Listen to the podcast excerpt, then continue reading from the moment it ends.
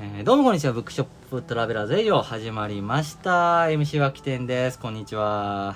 えー今日のゲストはですね、えーまあこのブックショップトラベラーという下北沢のお店はですね、えー棚を一つずつ貸していて、成り立っている棚貸しの本屋さんで、まあいろんな本好き、作家さん、えー出版社さんなどが自分の持っている古本、新刊、実出版本とか、まあ雑貨とかを売っているわけでございますけども、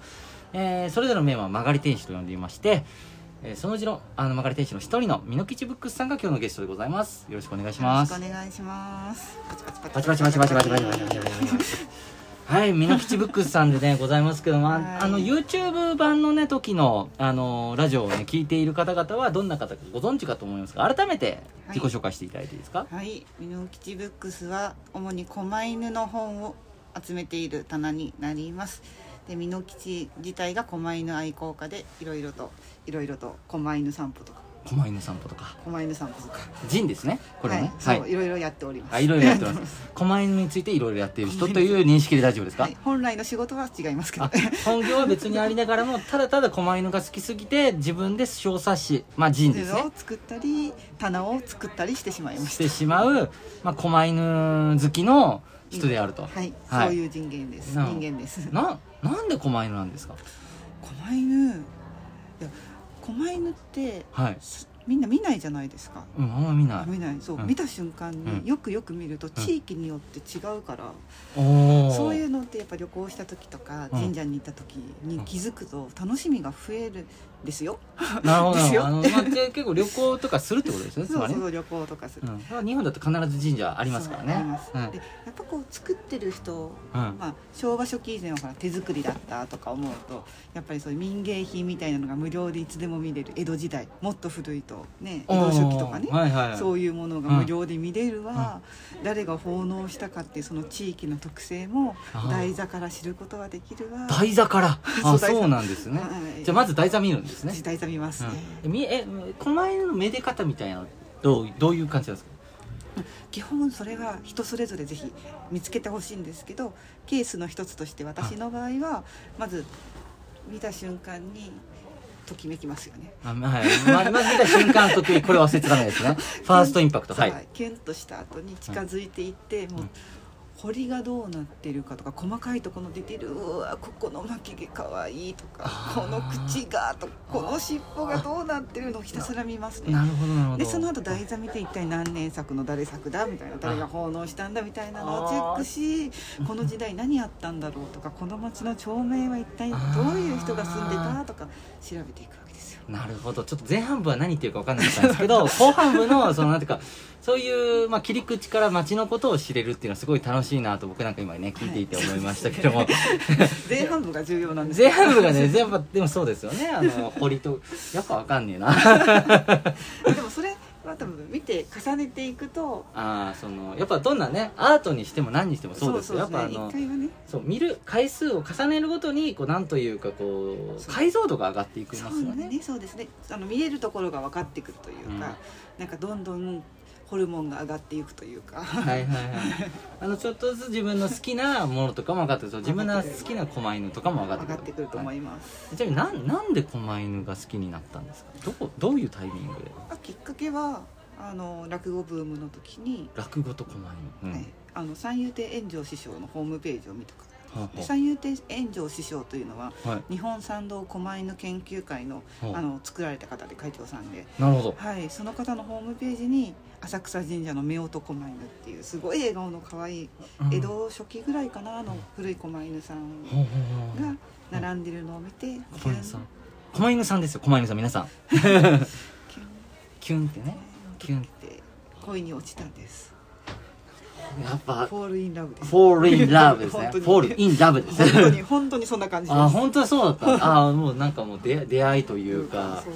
運命的な運ね命的になるほどえちなみに、あのーまあ、前回の YouTube の時でもちょっとお話を聞いてびっくりしたことが神社と直接的な関係がないんですよね狛犬は例えば、うん狐さんだと、うんあのお稲荷さんの神様にの使いとして狐さんがいるっていう立ち位置で、うん狐さんの像が彫られてますよねはいで例えばその神様がうさぎさんをこう使いに見せたらうんうさぎさんがいたり、うん大和健系とかだったら例えば犬だったり、うんうんうん狼だだ神様によって狼だったりとかうんこういろいろ牛だったりってあると思うんですけどそういう神様の使い神使って呼ばれうるんものとは違っうんうてんもともと狛犬って獅子狛犬っていうのは調度品おーおうんそうそううん宮廷内にあっそうたですね調度品でそれがどんどんこういろんなところに侵食していった結果お寺に侵食しいの神社に侵食しいのって言って参道に出ていったっていう感じの流れっぽい。狛犬が室内からどんどん室外外に出ていにっ侵食していったそうま た進出です。あ進出ね進出 進出勢ダメだ力を勢力を伸ば強してめいていっったたなるほそどうそう全身師とは関係がないけどそうもなんか神社の人とかがあなんか今流行ってるしなみたいなそうですねそううん氏子さんとかが奉納とかしない限りは神社であの石の狛犬さんだいないところとかって誰も奉納してくれてないからそっかそっかマストじゃなくてあくまであやっぱいいなみたいなそういうここまだ狛犬誰もやってねえから俺奉納してやろうかなみたいなそうそうそうちょっと願い込めてみたいなうん記念にえいやってそうなんですねそこないところもあるっていうのはなんかほらあのセットで覚えてるから神社に対して狛犬は必ずあるという,、まあ、こう思い込みみたいなものがありますからねなんかない神社なんかあれちょっと怪しいのかななんどういうそういうお金がないのかなとかなんかいろいろ考えるいや邪推してしまったらそういうことじゃないそういうことじゃないだって伊勢神宮だってないよあそうなんですねそう伊勢神宮ないんですへよ伊勢ー神宮はあのそういうのないですよねっていうあ